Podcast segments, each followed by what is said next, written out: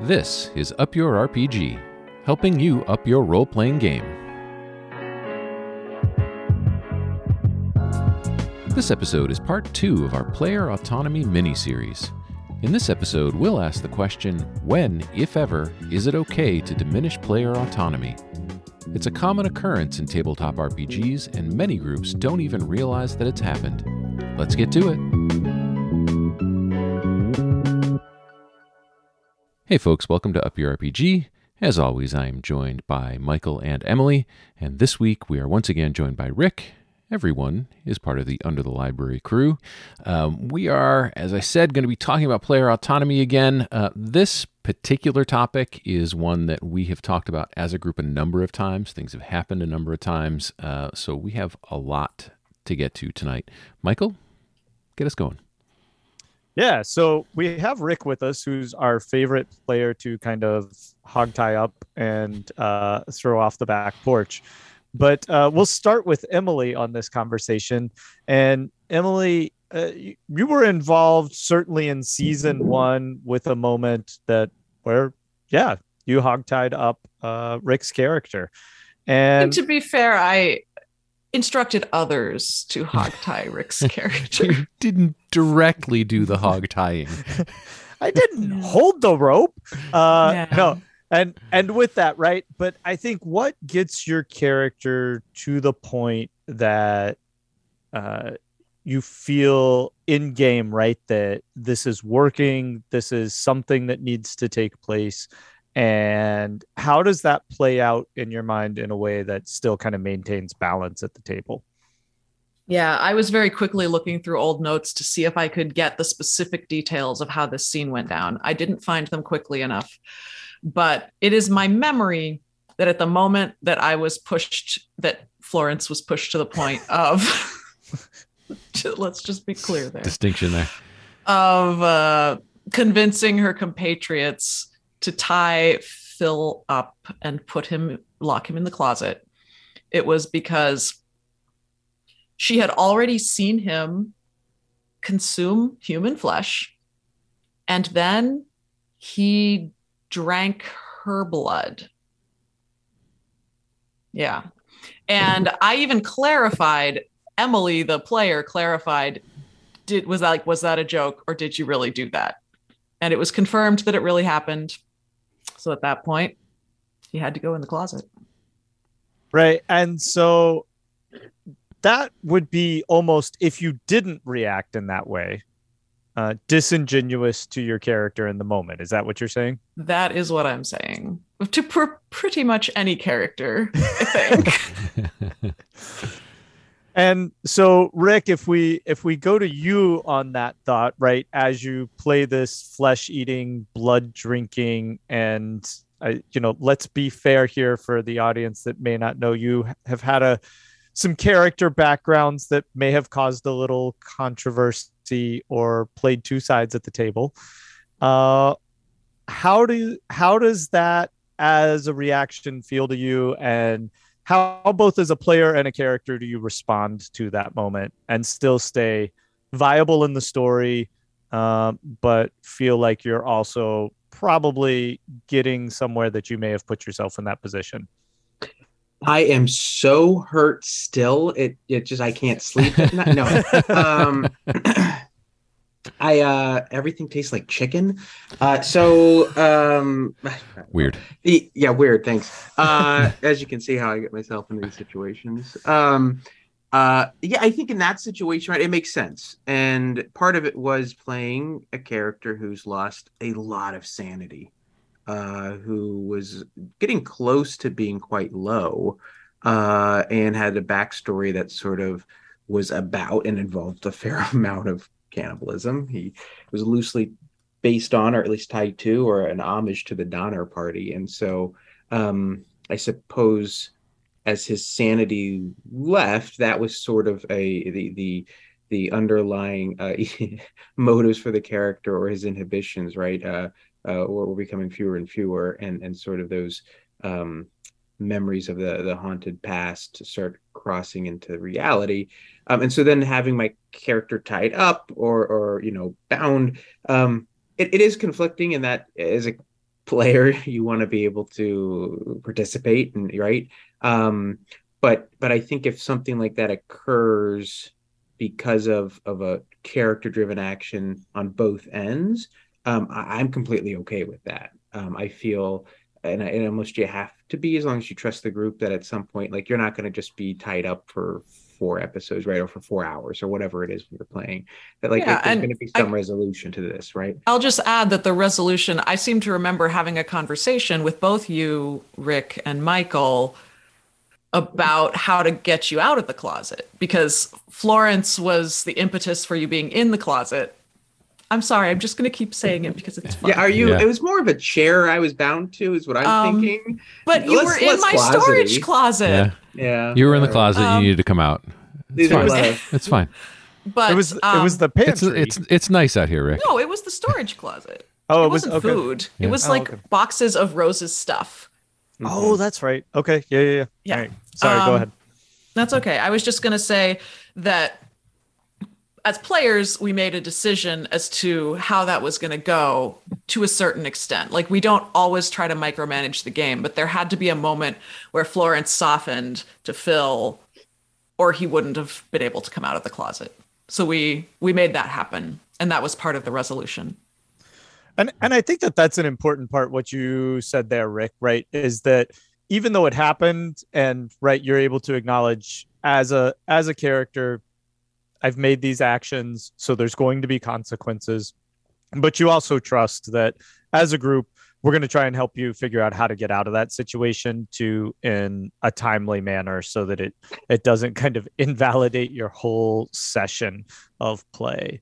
And i i think that that's an important distinction right? And also where you're able to be in a storyline where part of it's just enjoying the story um, and and sometimes as players that's our role right is to kind of sit in the story have a good time with the story and then uh, you know trust that from my perspective as as the keeper in that moment what i'm thinking is okay right he's going to be out of this play for a little bit but then uh, certainly there's going to be a spotlight for him a little bit down the line right? And then that that spotlight's going to give him a little bit more autonomy and maybe the opportunity to do something a little bit more extraordinary that determines the the shift in the storyline.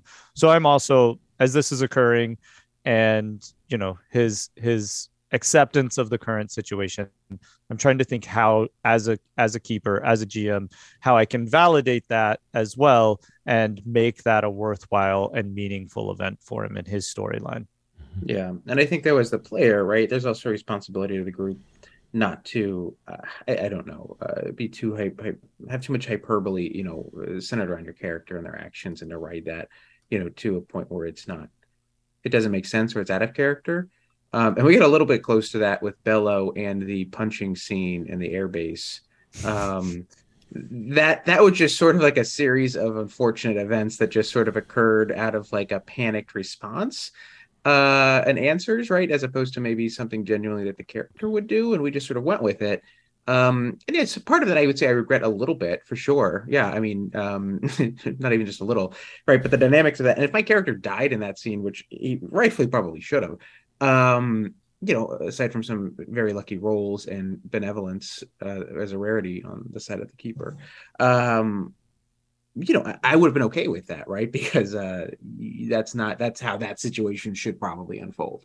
Um, either although, yeah. although in, in that moment, I would argue, right, that felt and and that was a challenge right it, i think in most situations where that happens the the instinct is okay this this character they've they deserve their 99 here, right? They it's time to exit. But I felt like that was such an authentic move by your character, right? To think about that moment, the anxiety he was having, mm-hmm. and as as a physical response, right? Not as a thoughtful response. That I, my inclination was like, uh, I want to reward that kind of role playing, right? So I left it up to the d- dice. I think ultimately, I said, you know what, you know, you should at least have a fair shot in coming out of this. And then we had to figure out what that looks like, and it had to it had to feel authentic. I think from a storytelling perspective, uh, but it had to feel uh, like it made sense as well. And and so leaving it up to the dice, I think, still leaves that mechanic of chance up to where the story's going. But then it also honors the fact that, hey, you just like punch somebody in the middle of a crowded space, not to break the game, not to create chaos. Your intent was to play your your character, which is a massive distinction, right? In terms of you're not trying to draw the spotlight and take away the game from other people you're just doing what your character would do and to me the the consequence of that action is much different yeah and i, I think that uh, sorry rick I, just, I, just, I don't want yeah. this to go away because i think that's a that's a great point and i want to highlight that that that is sort of the the opposite of of what we're talking about here um and it, it highlights it perfectly that um you gave a character an opportunity to drive their own narrative, even when the dice failed them, and uh, they were the part of that story. Whereas um, in a different situation, he had been taken out of that story and was then out of the narrative for a good chunk.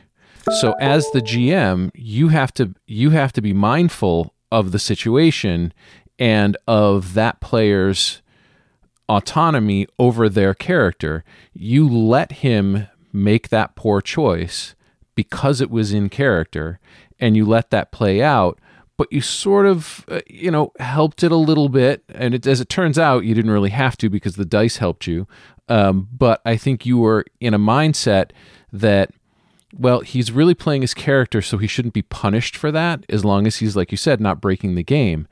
And at the same time, um, you and Emily were both mindful of the fact that his player in the other, or his character in the other situation had been taken out of the narrative and was then not given autonomy over his character. So you did things to bring that back around without breaking the narrative and without being inauthentic to let him come back into the story. And I think that's where we have to kind of walk that fine line. We want the story to be authentic and we want everyone to have their own part to play in it.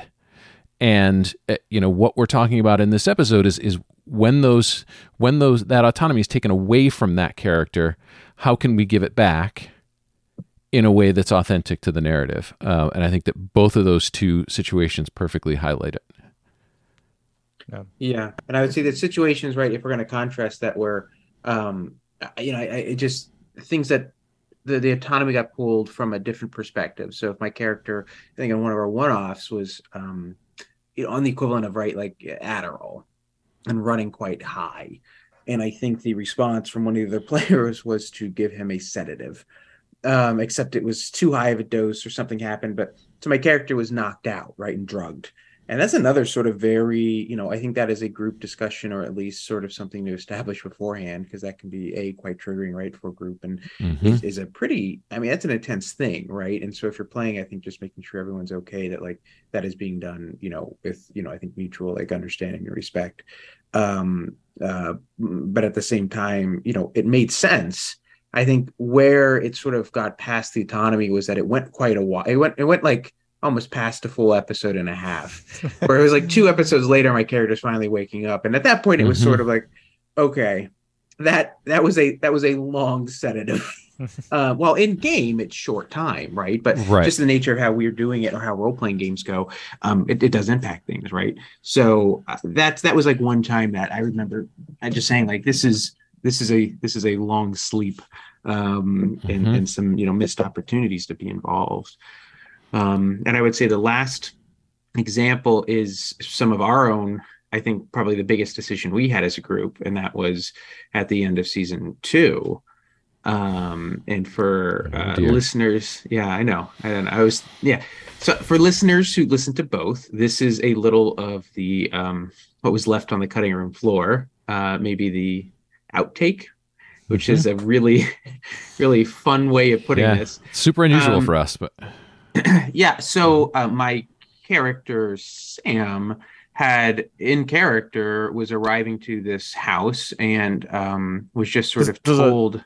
spoiler alert for the end of It's season. definitely two. Oh, spoiler point. alert for the end of season two. if you have not heard the end of season two of Yeah. Under the Library, um, listen to the end of this episode after that. After, yes, great. Thank Yep. you. both Yeah, for- yes, that, that, that was Michael. I was I was going to let you keep going. Yeah, yeah. That was all Sorry, Michael. Go ahead, Rick. Give, give me all that autonomy. So, uh, so, so, so, um, so he arrives at this house, and a character is bloodied and leaving the house, warning him that there is something that infected him in blood or in fluids, um, and he needed to leave to protect the rest of the group. And my character is sort of a, a you know, from the military and has sort of this sense of of protection in in sort of following not the rules, right? Necessarily, is like, but like the that he's very disciplined in that way, right? And so he's sort of now he's picking up there is something wrong, something is somebody's sick, there's something that that is being transmitted. Um, he's very protective of his town and his family, and uh, finds out that another character, Franny, uh, was exposed. Uh, was it in her eyes? Some of the Yeah. blood or something exposed her. Um, and in the game, I think she, in hindsight, she probably would have been fine. I mean, I don't know. I'll leave that up to the keeper. It's a mystery. Maybe we'll never have an answer to. Yep. But my character is walking into this situation where one guy leaves uh, and his head explodes, right? And he, there was another guy that he found in another town, right, preceding this, who he found, you know, exploded on the floor, right, in pieces. And so putting things together as a character, you're starting to say, like, there's something that needs to be contained here, right? Um, and I think that's also separating out character versus player knowledge. And would your character actually be in that mindset and trying to be true to that, right? Um, and so my character trying to protect the town suggested that me and Franny go to the doctor. And I think it was a hard moment for everybody when I said I, we were leaving. And Michael, you said, okay, so you guys make it to the doctor. And I said, no, no, we don't. Um, you know, and, and made a turn down basically a dirt road. And the way that scene originally went is um, not enthused, but my character took Art's character um, out to the desert um, and, you know, shot her. And it was this sort of reflective moment. Um, and we, that was a hard thing for the whole group because that's that is the ultimate robbing of autonomy um, from another character. And um, that was tough uh, i think on everybody. And so we had like a long discussion and we reflected on it as a group and actually some really healthy i think um, out of game uh, reflections on this that i think is a separate episode we should probably talk about because i thought it was really well done. Um, and then when we came back we said you know what? Is there a way we can do this behind a veil right? Or that gives art some autonomy in how his character le- you know leaves right? This this story. Um and, and i think we did that well. I think it's it's been tough for me afterwards because i i really like i think it was true to what my character probably would have done. Um and it's hard for me to then say like was my you know did that taint the genuine you know nature of that story or that storytelling. And there's been sort of that reflection since um and how that sort of went. Um and it's that's a fine line to balance with a group yeah right. And I, I think one thing that i i learned that we normally do in, in under the library is before big moments we normally we normally take a we cut right? Like and it's not to discuss it or anything like that but just like to hold the suspense a little bit to keep the intensity right? It's kind of the the classic narrative device.